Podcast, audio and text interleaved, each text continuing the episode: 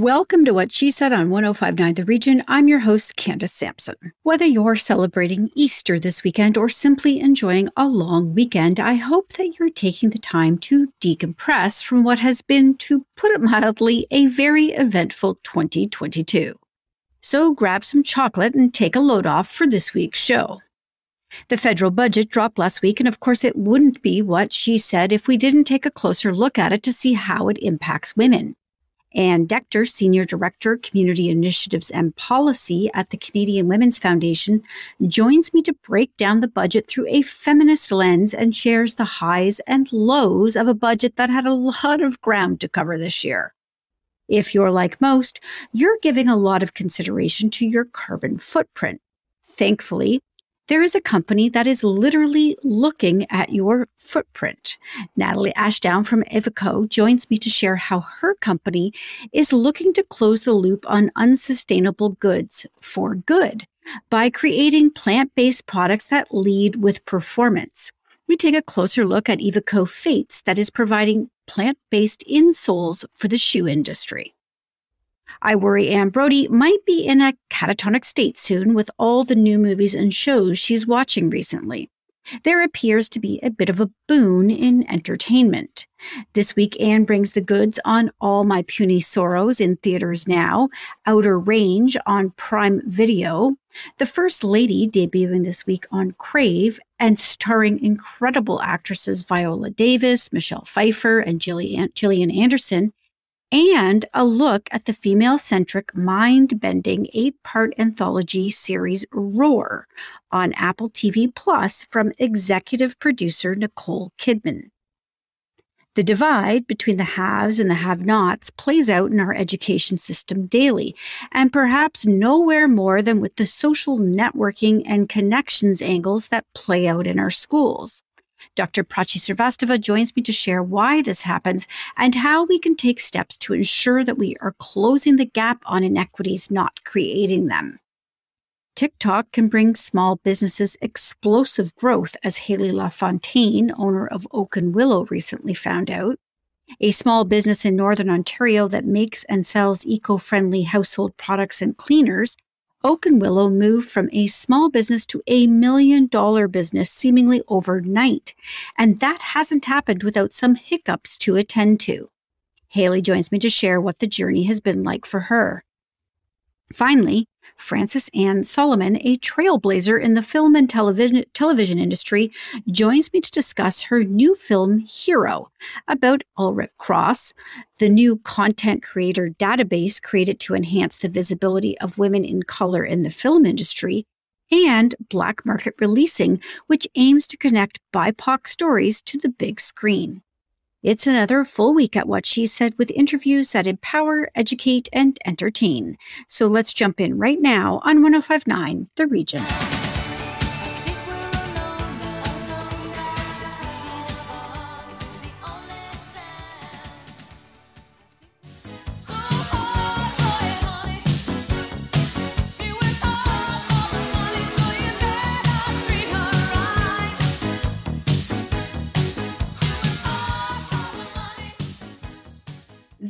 Canadian Women's Foundation, Canada's national foundation working for gender equality, was watching for a bold feminist federal budget that would prioritize women and gender equality and make transformative investments in an inclusive recovery for marginalized women and in key issues such as childcare, gender based violence, and the care economy.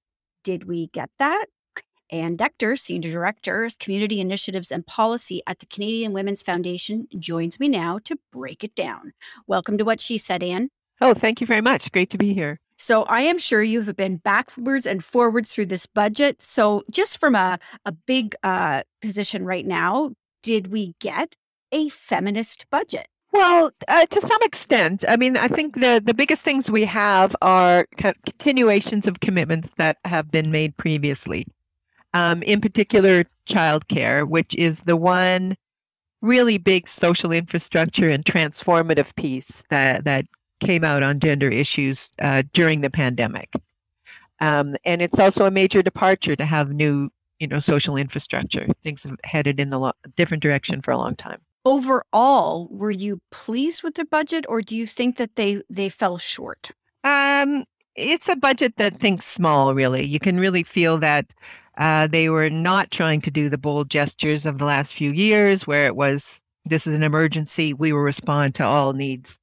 Um, so it's smaller than we'd hoped. The investments are less than we hoped, but it continues to go in some some good directions and probably not enough. But it touches on a lot of the things that um, we see as necessary for transformative. I would say the big piece that's missing is is no discussion of the broader care economy and care work. Um, but childcare is is there. There's some on gender based violence. There's some on systemic discrimination. Um, so you know the the broader things they haven't let go of the themes, but they haven't moved forward in, in a way that at this point um, could be transformative. So you know the build back better slogans like that will if we get a national childcare system that will definitely build back better um, but we'd like to go a lot further Let's jump dive into the care economy a little bit. When it comes to that, what is it you would like to see in the budget uh, to address the care economy and how we uh, talk about it in society, even? Right. So, you know, with the, with the pandemic, there was, I think, a realization of how essential this kind of work was to the functioning of society, and it really hasn't been uh, well valued.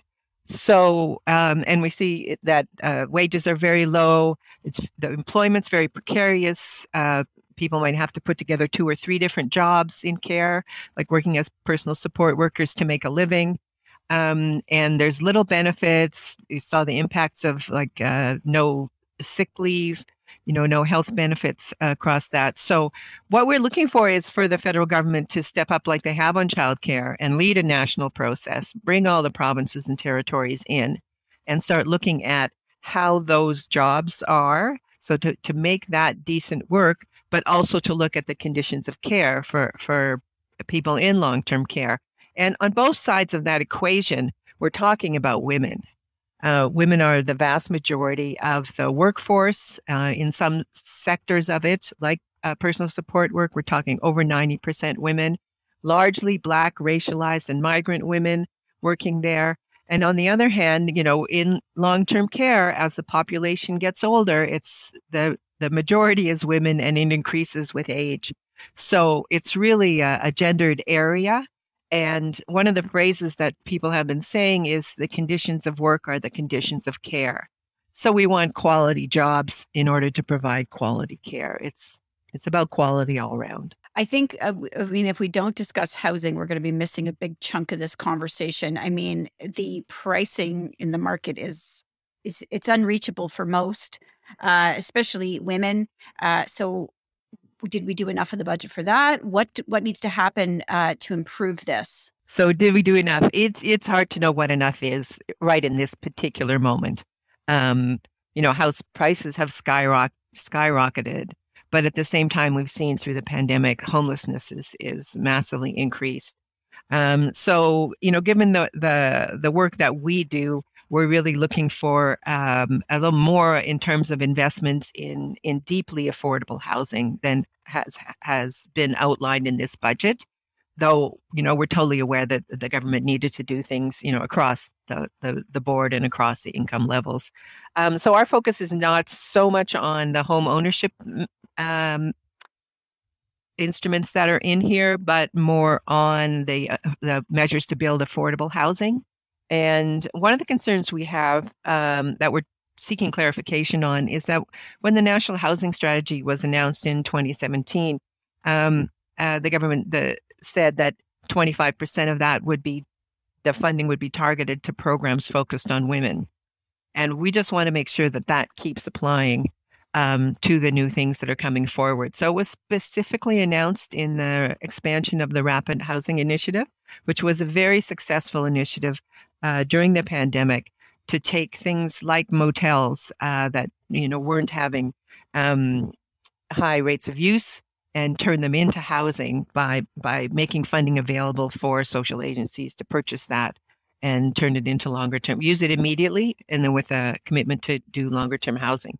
And it was quick turnaround. It was used up within six months i think the original funding Um, so that has it, but they've moved forward all of the funding in what's called the National Co-Investment Fund. I know I'm getting a little technical here, but it's a big, the biggest fund in the National Housing Strategy for building new housing that's supported by government and has uh, affordable housing, rental housing within it. So they've moved forward that money. Is the 25% target for women still going to apply? Is it going to apply to the new uh, co-op housing program?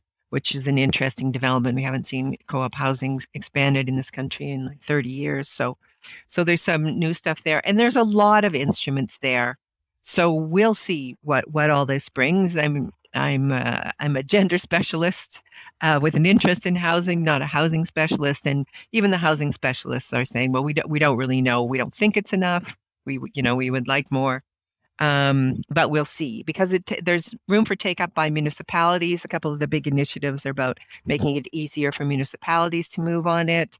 There's one where basically, if municipalities or provincial governments want transit money, um, the federal government has committed to attaching that to them creating more opportunities to build affordable housing, which pushes towards, you know, um, provinces and municipalities looking at do they have surplus land where they could partner with uh, local groups that, that want to build? Um, can they give some kind of tax breaks? The whole of the, a lot of the national housing strategy has been based on that increase in cooperation and using federal dollars to leverage more participation, which is basically what they're doing across the board on, on all sorts of things. But so, uh, yes, there's something there. Um, it's, you know, continues to build on the strategy. It's a strong attempt to respond. Um, whether it covers everything or you know what the response will be is, a wait and see. Obviously, as interest rates go up, uh, things will shift to some extent, but just nobody knows how much. Yeah, it's it's probably it's, I mean it's outside of the budget planning, obviously. But I read an interesting article this morning that suggested that the government is looking at turning some of their offices into affordable housing because the shift to uh, remote work is likely to be permanent. So there is opportunity there to create some affordable housing uh, for people with the, with those buildings that are largely now empty. Was there anything in the budget that made you, you know, I'm going to ask this actually two ways. One, was there anything that made you stand up and cheer? And was there anything that made you shake with rage that that didn't happen? What what really made you fired you up and what made you happy? Well, I have to say, we were really cheering last year. Um, there was really kind of shocked that this 30 year logjam on childcare had finally broken.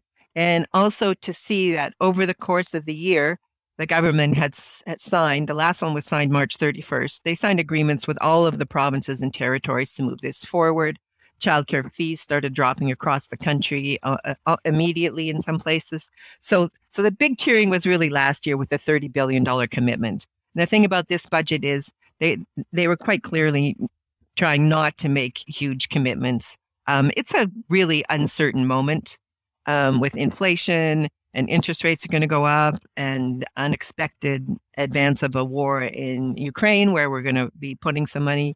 So um, everything is small. So there wasn't really a stand up and cheer, but maybe a, a, a sigh of relief, kind of that the, the investments will continue in childcare and that where they're putting the money is where it's needed, but um, in which is in um, money to build the infrastructure. So you're expanding the system. You need somehow to get to actual more physical spaces for children to go to. So there's funding for that, but it's well, the estimates are that we need more than 10 times that amount. so, um, so it's that kind of thing, right? Um, where there is, um, maybe that'll change a couple years down the road when the government feels more confident again about, about spending. Um, but this budget, they are really, you really felt that they're concerned about what, um, what kind of critique they were going to get on that front.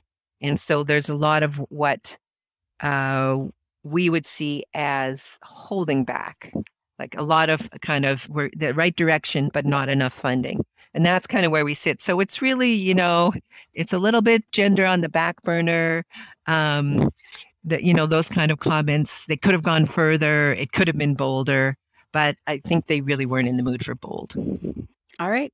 Well, the Canadian Women's Foundation is always, uh, you know, keeping us informed with the with these circumstances of things that are happening in our country and ways we can do better. I want people to be able to keep up with you, um, to to stay educated, stay informed. So, where can they find out more? Uh, well, we're we're always on social media, uh, uh, Facebook, Twitter, Instagram it's not it's not my section. I kind of feed in the content, and and others um, take care of that. But yeah, huge present and constantly uh, communicating. Um, so, and you can check out our website at CanadianWomen.org. All right, incredible. Thank you so much for joining me today, Ann. Thanks for the opportunity.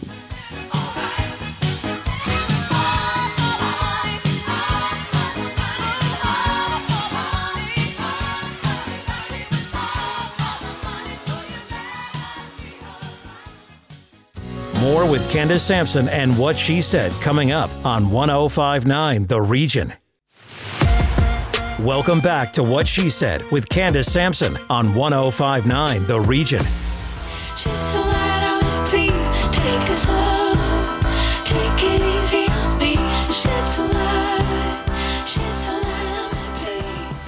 The fashion industry is currently responsible for more annual carbon emissions than all international flights and maritime shipping combined. If the industry maintains its course, an increase of 50% in greenhouse gas emissions is expected within a decade. That is why we all need to take a closer look at how we dress to impress.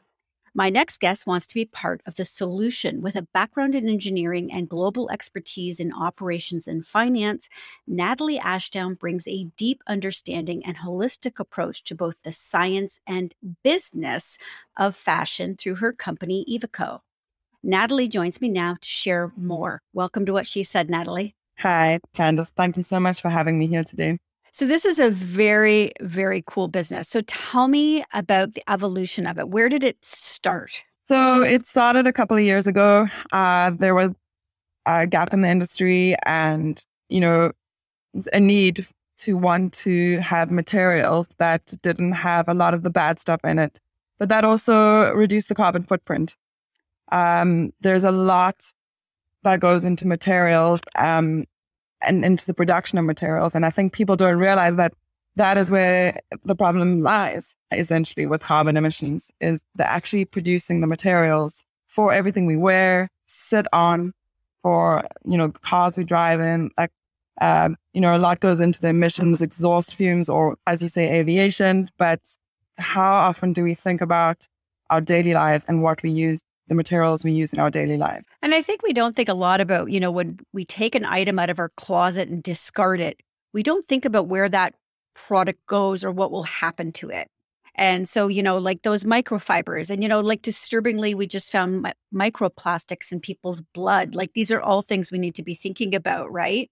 So tell me, you, you, your products are plant based, right? So that's where it started. And um, the idea was to take plant based materials and uh, convert it into different sorts of chemistries and adapt the different building blocks in these chemistries so that we could apply them uh, to a range of different materials um, by changing their properties. So let's talk about one of them then, because one of them is called Fates and it's an insole.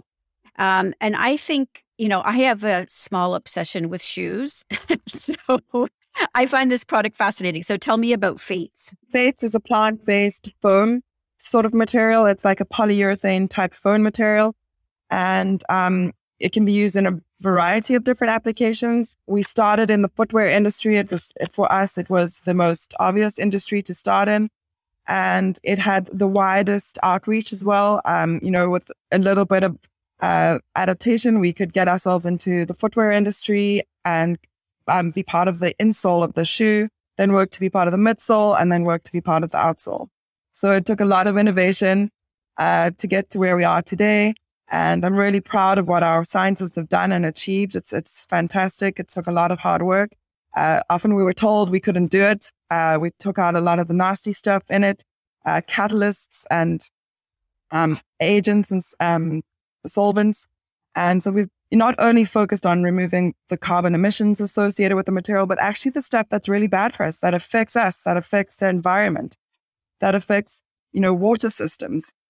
Um, so that was really important to us. And we also wanted to ensure that we were creating materials that were not only sustainable, but that were performance materials. Because often in our industry, uh, you know, the consumer doesn't choose a sustainable material because it doesn't perform as well as the status quo. So while they have altruistic intentions and good intentions, they still want something that's going to perform. And so for that, for us, that was our starting point. We wanted to make something that would perform well and be sustainable.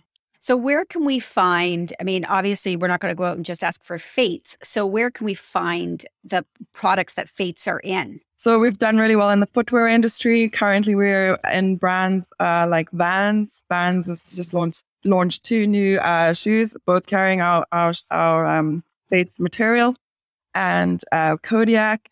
Um, you know, Timberland as well. They've also got our, our material in there. So a lot of uh, brands are really interested in making efforts to look to companies, small companies like ours, that are making a change. Incredible. And what's next for you? What's on the horizon now then for EVA Evoco? There's so much uh, that we can do. And we are, we have um, a lot of efforts focused on the plant-based leather alternative materials.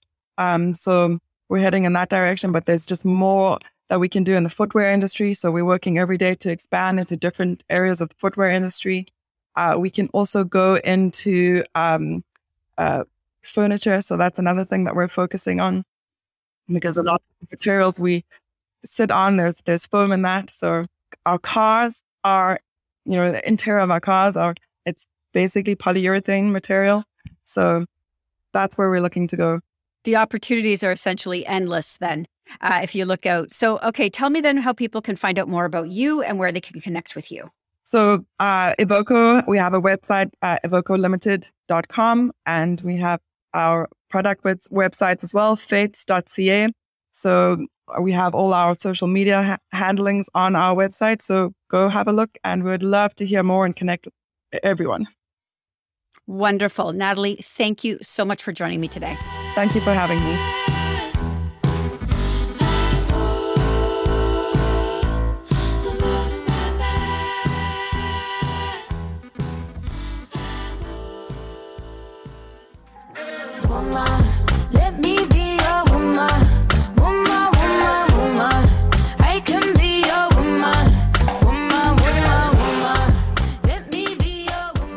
Joining me now for Saturday night at the movies is Anne Brodie, And this is another full weekend. So let's just jump right into it. What do we got first? The big opening here is All My Puny Sorrows, which is uh, made by Michael McGowan, a Canadian film starring Alison Pill and Sarah Gadon, with uh, actually Mare Winningham in it. Just three superb actors. So uh, these, it's a mother and two daughters. One of the daughters is uh, suicidal um, and the other one is doing her best to to to stop her, to to be with her, to watch over her. Uh, it's a Mennonite family, so it's all it, it's all intermingled with their father's suicide a few years earlier. Um, and it all it seems like you know what was that? Was that a sort of a generational, like an, a subconscious suggestion, or anyway, it follows them over the course of a few days. It's honestly so incredibly moving and dignified and literate. One of the lines in it is uh, libraries are the bedrock of a civilized society. And so the girls, the sisters, speak to each other, often referring to works of literature. It's just a wonderful, wonderful experience. So don't be put off by the subject matter. I have to say, watching the trailer even was very moving. So I'm I'm, I'm positive the f- the film would be amazing. All right, tell me about Outer Range. Oh my goodness, what a great series! Oh, um, on Prime Video, Josh Brolin plays a the patriarch of a ranch family that's been on the property for hundred years um, in Wyoming. Uh, the next door neighbor is plotting to take his land. He wants a mile in from his fence line all around the property uh, so the families are at war. And you get the feeling that this war has been going on for some time. Well, Brolin's out in the field one day and he notices the cows suddenly looking upward. And then they look back down and resume eating. strange things keep occurring. And he's running at night and he encounters a massive hole in the ground. Um, there have been a lot of missing people lately, and you wonder if it's connected with this hole. And the hole seems to have some kind of weird power. He puts his hand into it and comes out, and he's flooded with memories of his life. Um, so you know that's that's a, sort of a central theme within this this war between the families and the sons uh, of the next door neighbor are just vicious and they bully everyone. Brolin's son is out and they happen to be in the bar and they're partying. They inadvertently kill him. So they toss him down the hole and then cows go missing. It's just the most astonishing thing, but that it's, it sounds funny, like weird, but it is so intriguing and mystical there's it's just absolutely unique so definitely catch that one it sounds a little bit like there's undertones of yellowstone in there and then some a little bit of et mixed in for fun Brolin's daughter stars in yellowstone so Eden.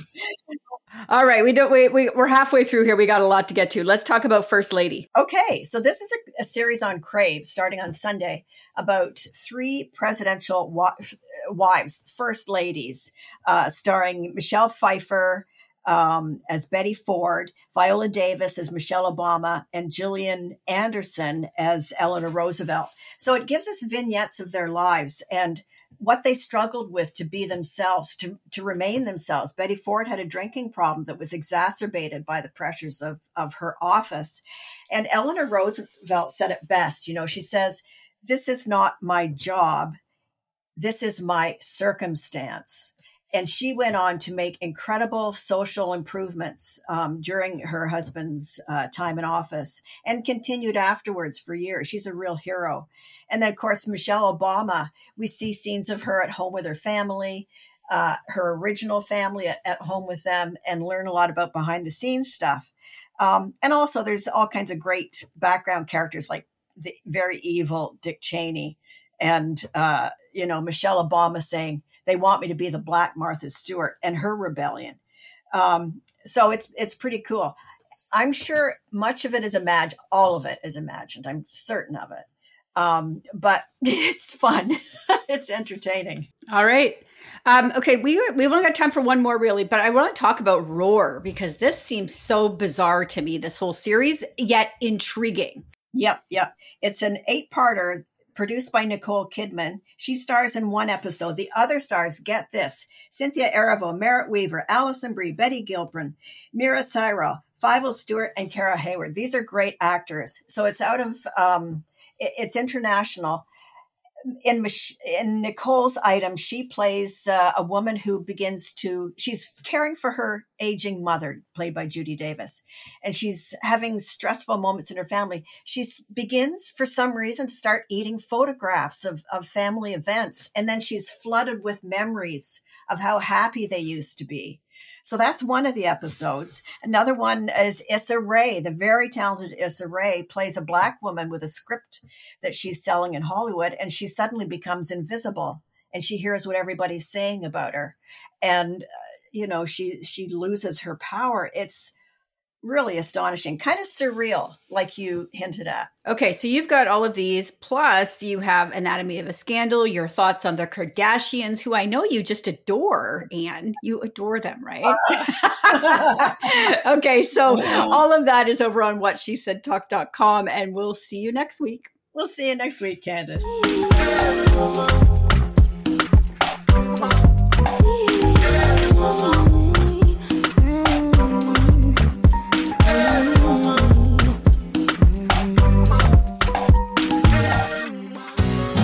Candace Sampson and what she said coming up on 1059 The Region.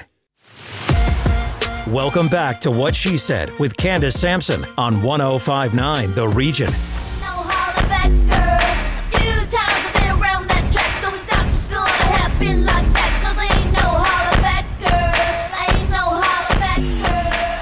Over the last few months, we've been having an ongoing discussion with Dr. Prachi Srivastava about the state of education in Ontario. These topics and conversations, though, largely play out across the country and indeed in many places around the globe, especially with our focus today. We're taking a look at social networking and the connections angle and how that further establishes inequities in the education system and what we can do to prevent it from happening. Welcome back to the show, Prachi. Hi, Candace. Thanks for having me back on.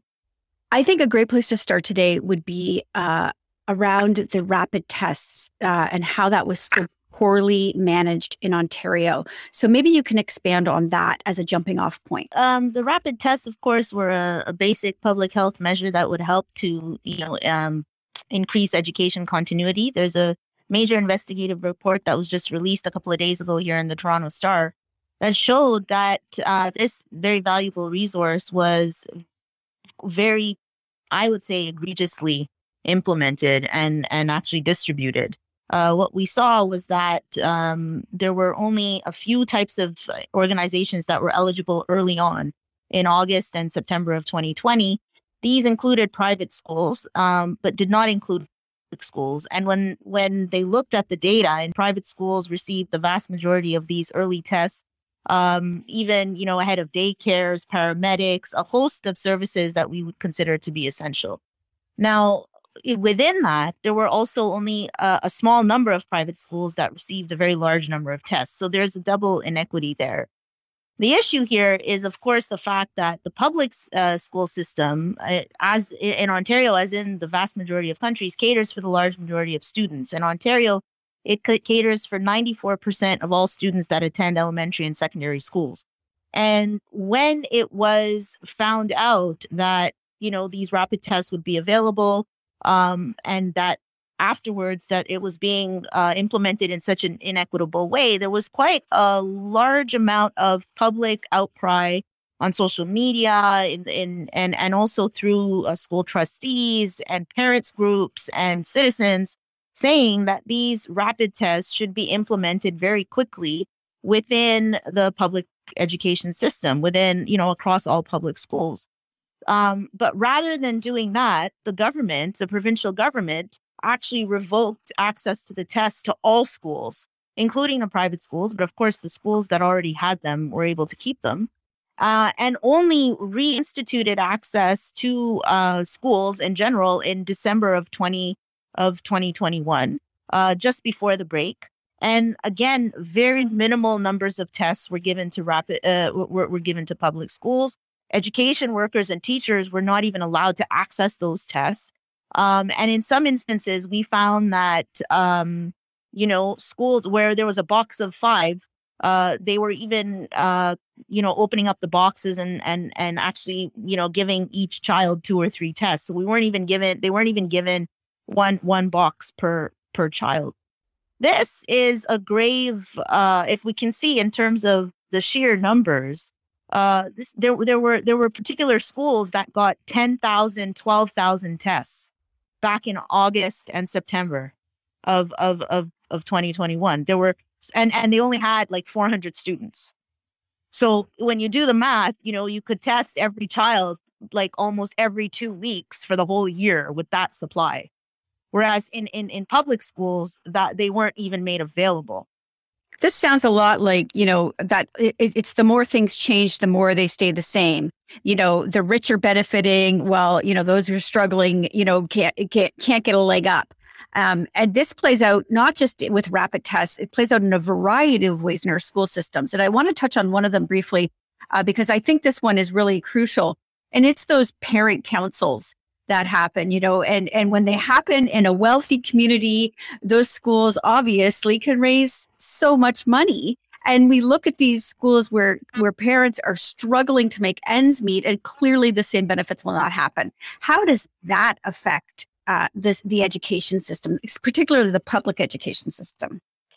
Yeah, that's a great example. And and again, we can go back again, we can go back to the rapid test scenario to to show that in, in a in a current context the idea of parents councils is, is a very good idea. It's it's it's actually you know meant to have parental engagement within within a school so that you can share the governance and actually have some level of say and voice uh, from the community of the school um, that is directly affected by that particular um, institution. And so, in a way, to have a parents' council is, is, is a really good thing because you can, as parents, you know, um, organize and help in the governance and make sure that you know the concerns are brought forward and also engage upwards you know going through the governance system also engage uh, upwards through the trustees and perhaps engage with the board and you know even even above that. So in theory these are very good and there are of course great examples where you know there have been uh you know a number of uh initiatives that are facilitated by parent councils but as you said um, and as the whole literature shows that there is quite an inequity in terms of which kinds of parents can get involved um, because of their own social capital we call it you know their own education their own income levels, their own time availability, right? It actually requires quite a bit of time. Uh, their facility, their feeling of being welcomed within a school, um, and also their feeling of understanding the school culture. There might be linguistic or, or other barriers. So we do see that even in terms of parental engagement, it's usually parents that are going to have the time and, and a little bit more social capital that that do that. And then across schools, you'll see that, you know, uh, uh, the different kinds of initiatives that are implemented sometimes in schools are are very inequitable again because of the, the, the neighborhoods that schools are in. So if right. the school is in a more is is in a relatively better off neighborhood, and we're not talking like super wealthy, but even if they're relatively better off neighborhood, um, where there is a certain kind of a demographic makeup, uh, those uh, councils tend to be uh, better engaged, can do a lot more volunteer efforts, can perhaps get in different kinds of, um, you know, different kinds of facilities for the schools. Now, in the case of the rapid test, going back to this, we saw that because the government did not actually implement a rapid testing program very, very, very well uh, in public schools, there were schools uh, within the public system whose parents organized through the council to actually implement their own rapid testing programs uh, by by acquiring the test through other ways and also by you know pooling their resources a, a whole host of things that we saw uh, now of course that that is a, fundamental you know as a parent and and as somebody on a council i can I, you know not, not personally but i can see how that would be uh, something that parents would want to do but as a system on a system wide level when we know that the infections are actually inf- affecting uh, schools in more marginalized uh, areas or, or have more school infections, we can see that at a systems level that that's not a very equitable response. So, okay, we only have a couple of minutes left then, and and this is such a big conversation. But if you could just, what are some solutions to this to make this a more equitable system? I mean, obviously, parents want to help their kids, but how do we make sure that everybody gets help? So I think that's that that's really the point. It isn't it isn't to point the uh, the finger on parents. You know, the the, the issue is bad governance uh, starts from the government from from the top up, right? If you have bad governance or from boards if they're not if they're not participating in particular issues. In this case, very much a government issue. But where there are, you know, active school councils, it perhaps would be a good idea to see partnerships you know to see uh, school councils partner with other schools in their neighborhood or in the or in their particular board where they know that you know in, in the same postcode sometimes depending on how big the postcode is you might have two or three very different kinds of schools right because of the microcosm of especially elementary schools the microcosm of how they draw their catchments so you might want to see you know partnerships in that way but the bigger issue really would be to think of how to mobilize and take these kinds of initiatives up to the board level and really uh, to involve school trustees and take it as collective action. Uh, because because without that, you know, when when schools are so uh, only focused on their own immediate school population, it actually doesn't serve the community. It doesn't serve the the wider uh, catchment. So that's where I would see, you know, I, I would suggest that that's where we take things forward.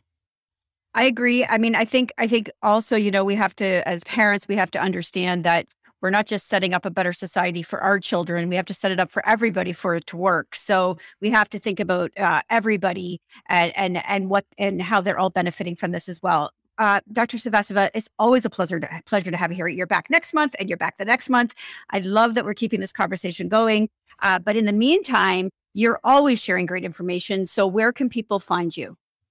Well, you can find me on Twitter at Prachi, P R A C H I S R I V A S. Most of my uh, media engagement, everything is done on Twitter. I would suggest for people to go on there. All right. Thanks so much. We'll see you again next month. Thanks, Candace. Oak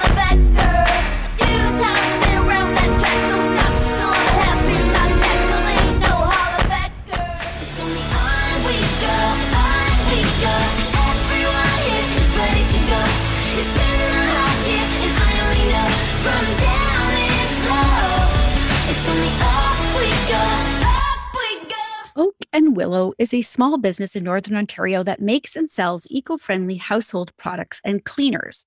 What began as a way to make their home safer for people and pets, Haley LaFontaine and her partner Griffin quickly found that friends and family were also loving their products and decided that it was time to share with the world. Except that TikTok fame really means the whole world.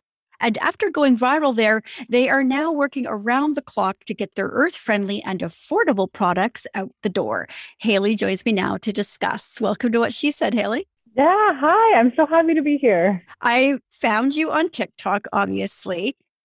Tell me what it has meant for your business to go viral in that space. So it has been like I have no other word to describe it other than just genuinely surreal. Overnight, we had a video that got over like 3 million views, and that translated to a buttload of sales, like just very quickly. So, as fast as we could, we had to put our website from just uh, on stock into pre order because prior to that, our amount of orders was um, it was manageable that we always had it like our shelves stocked. We could just send it out. Our processing time was next to nothing. But now we have thousands of orders to fulfill, which is especially difficult for a company like ours where we make every single product that we sell. Um, and with that, we don't want to sort of lose the integrity or the effectiveness of any of our products. And so our customer base has been really understanding of the process times. And we have been very active through TikTok and Instagram, uh, just sort of showing the behind the scenes journey. Uh, when we went viral, we had to move very quickly to adjust our business. So we needed a larger workshop. So, like two or three days after we went viral, we bought a new workshop. Um, we have high, we've doubled our staff since going viral. It has been like every single change very, very quickly. And for all of our new staff members, it has been super intense and very trial by fire. And all have, all of them have been absolutely amazing. Like we have a really awesome team. So that it's, it's been surreal. So I imagine there is a downside to all this fame. You're likely not getting any sleep. Uh, and you probably have to deal with some trolls, uh, you know, and negative comments as well on TikTok because I see that all the time. Is that right? Oh, oh yeah. I actually saw another TikToker who similar story went viral on TikTok and she described it. And this is the best way I've ever heard it described. It's like someone gives you a free Tesla, but there's dog poop in the back seat. So it's really great but there are some really, really awful parts of it. And some of that have been um, sort of that pressure, like internally, of now my social media presence is what the business is relying on. It's almost me as a commodity. Um, there have been the people, you know, that are used to processing times like Amazon who have not been impressed with that. But honestly, for every one one negative comment we've got, we've gotten a thousand that are just way way more supportive than we ever could have imagined. Like our small business turning into this sort of like staple brand for people is amazing. So tell me then, let's talk about the products because they really are what is the star of this show. So is there a specific product that started this all? Yeah, so our startup was also pretty strange. Uh, we began, we just had our one year anniversary, and it was with our zero waste toilet cleaning pods basically I had been making them for our family and then family and friends. And we had a couple extra jars of them. So we put them on our local Facebook buy and sell group. And in 24 hours, we had over 200 orders. That week, we had stores contacting us that they wanted to stock the product. So that beginning was also like, holy crap, like something's happening here. So we very quickly turned that into a business. Then we just exp- kept expanding products. But for this specific, specific sort of like viral thing that happened here with TikTok, it was our solid dish soap that went viral actually. And so that that was amazing because it's my it's my personal favorite product to use in my own home. The only thing about it is that it is a cold process soap, meaning that you make it and then it takes a week to cure and we have like thousands and thousands of orders of them. Uh, so we've been we've been making a lot of soap. So what's next then? Do you have any new products in development? Yeah so there are a couple. Um, the next one will be a stain stick. We have a laundry collection with laundry pods and then like these extra large fold dryer balls. And the next thing we will do is be adding to that collection through a stain stick and then um, I think just due to really popular request, I think we'll be moving into more beauty care. We have been getting so many requests for it. So I think that'll be in our next steps. Well, I really want people to go over and watch your TikToks and get to know you and obviously order your products. I have to say it it it's crazy, but I just am absolutely obsessed watching you make the soap and put it in the molds. I, I, don't know why it's so soothing, but I do love it. So where can people where can people find you, order your products, and obviously follow along with your great success? Yeah, so our website is oakandwillow.store. And then our TikTok and Instagram, all of those handles are oakwillow underscore eco friendly and we keep it very very up to date. We post we post pretty constantly to show a good behind the scenes. Incredible. Haley thank you so much for joining me today. Yeah thank you so much.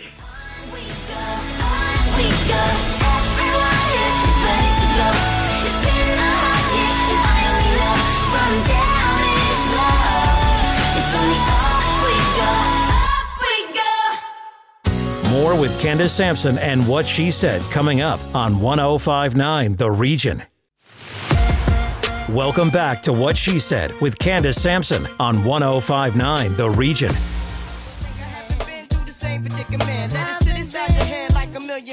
Philly pen. It's silly when girls sell their souls because sin. Look at where you be in. Hair weaves like Europeans. Fake nails done by Koreans. Come again. A trailblazer in the film and television industry, Frances-Anne Solomon is an award winning film and television director, curator, and businesswoman. Born in England of Trinidadian parents, she was raised and educated in the Caribbean and Canada before moving to Great Britain, where she built a successful career with the BBC as a TV drama producer and executive producer. Frances-Anne joins me today to share details on her latest film, Hero, the raw and inspirational story inspired by the life and times of Ulric Cross, the Woman of Color Content Creator Database, and Black Market Releasing, which will begin serving the dynamic, untapped theatrical market for diverse voices. Welcome to the show, Frances-Anne. It's a pleasure to have you here. Thank you very much, Candace. Thanks for having me. So tell me, what was the inspiration to make a movie about Ulric Cross? So, the first thing to understand about Ulric was that he was a friend of my family's. So, he was Uncle Ulric to me. And uh, it was my mother, actually, Anne Marie Stewart, and her friend Desmond Allen, who, um, you know, through working and being friends with Ulric over a very long period of time, decided they thought that his life was worth making into a movie called Hero. And uh, being the filmmaker in the family, I came on board to do it. And so we began to fundraise for it. Um, and it was it was an incredible experience because I haven't ever done anything or made a film um, that was that close to who, you know, to me, you know, because he came from the same social background. He, you know, is very similar um, historical background to where I came from. And so it was really like using my own experience and my own background as a palette to tell uh, a big story, you know, a big story that spans 70 years and three continents and so on. That must have been very challenging because you have such a personal connection to the story to separate yourself sometimes enough to make sure that you were telling the story correctly. Did you struggle with that a little bit? Um, well, what I struggled with was finding a voice for the film. I do, and I really don't know how to explain that. Um, yeah, I guess it was, it was, it was, you know, because his life spanned such an incredible period of history uh, it was necessary to to tell that big story but from a very personal point of view. And so what I struggled with was almost like, how do I tell the story of, of this big canvas from the point of view of this single man who I know very well? So that was the struggle. Yeah. So tell me then, let's move from Hero uh, then to the content creator database, because this is something very near and dear to your heart as well. Well, as a woman of color in the film and television industry, I can attest that women of color are underrepresented or underemployed, I would say. For example, a, a survey done by an organization called Women in View, even last year, showed um, that women black women and women of color in the industry, um, you know, really, even though there's like 15% of the population essentially is non-white women, um, females, um, the, in the, in terms of employment, it's under 1%. What is that about? And then, and then the head of Telefilm, which is our national um, funding organization, said also in July, she said that within the employment of the screen based industries, gender parity had been uh, reached. In other words, 50% of the work was going to men and 50% for women. You know, that parity was not reflected in terms of that most of the work was going to white women. And so, you know, um, there are systemic barriers to the integration of, of women like myself who are highly experienced and highly skilled into the industry. And, uh, and and, and so one of the ways that we wanted to address that was by creating a database available to everybody, um, employers and so on, who could search for women of color to employ and it, it has their, their work, their CVs and so on, um, in order to, to, to, to create the, to raise the vis- visibility and deployability of um, talented women of color. Okay, so that is still accepting applications. So we're going to link out to that when we share this on the show notes and the liner notes. And the last thing we wanted to just sort of touch on is black market releasing. Can you tell me a little bit about that? Um, so, black market releasing is our theatrical, Canadian theatrical distribution arm, the Canadian theatrical distribution arm of the Caribbean Tales Media Group, which is my company. There are many films made every year here in Canada that don't get distribution. Um, and we wanted to focus on films by creators of color, um, new immigrants, um, because quite often those films are not picked up by, you know, the big distributors, but they have an audience. They're wonderful films and they have an audience. You know, they, they're a huge, they, I feel like in Canada, there's an untapped market for uh, diverse content. And so we wanted to, to be that company that could pick up these films and just and put and show them in the cinemas. And our our company, Caribbean Tales, has a long history of of um of successfully um, screening films in cinemas through our festivals, through our um, through our distribution arm. And so this was an opportunity for us to just focus on that and give um, wonderful uh, films a platform in the cinema landscape. You are a force, uh, obviously. Uh, just these three topics that we were able to touch on in our brief interview are absolutely incredible. So, I want people to be able to find Hero. I want them to learn more about the content creator database and Black Market releasing. So, what? Where's the best place to connect with you? Well, the best thing to do is to Google the Caribbean Tales Media Group. Um, so, Hero um, the website is heroulrichcross.com. And then for the, the Cinefam Women of Colors database, it's cinefam.ca. And then for, um, for black market releasing, it's blackmarketreleasing.ca. Okay, fantastic. Thank you so much for joining me today, Frances-Anne. Thank you, Candace. I really appreciate it. That's it for What She Said for this week. Stay up to date with our newsletter by signing up at whatshesaidtalk.com. And be sure to follow on social at What She Said Talk on Facebook, Instagram, and Twitter for videos of these interviews and more. Finally, be sure to subscribe to What She Said with Candace Sampson on Apple and Spotify to re listen to this episode and find full details for all of today's guests. I'll be back next week with more What She Said on 1059 The Region.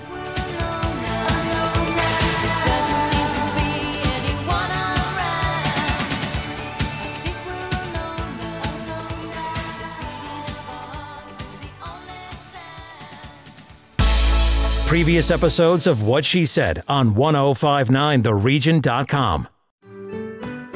I'm Andrea Askowitz. And I'm Allison Langer. And we are the hosts of Writing Class Radio, a podcast, but we are so much more. We have writing classes. So if you are looking for live online classes where you can join a community, write to a prompt, get feedback, and get better, check out all our classes at writingclassradio.com. And listen to our podcast wherever you get your podcasts and at writingclassradio.com. What happens when we play outside? We become healthier, both mentally and physically. We become more creative and more focused. We connect with nature, each other, and ourselves. Let's Take This Outside, a new podcast hosted by me, Marianne Iveson, an aspiring outdoor athlete and nature lover. I speak to athletes, outdoor professionals, and scientists about their connection to nature, how it affects their performance, and everyday life. Let's Take This Outside, available on Apple Podcasts, Spotify, and Google Podcasts, and at letstakethisoutside.ca. Another Sound Off Media Company podcast.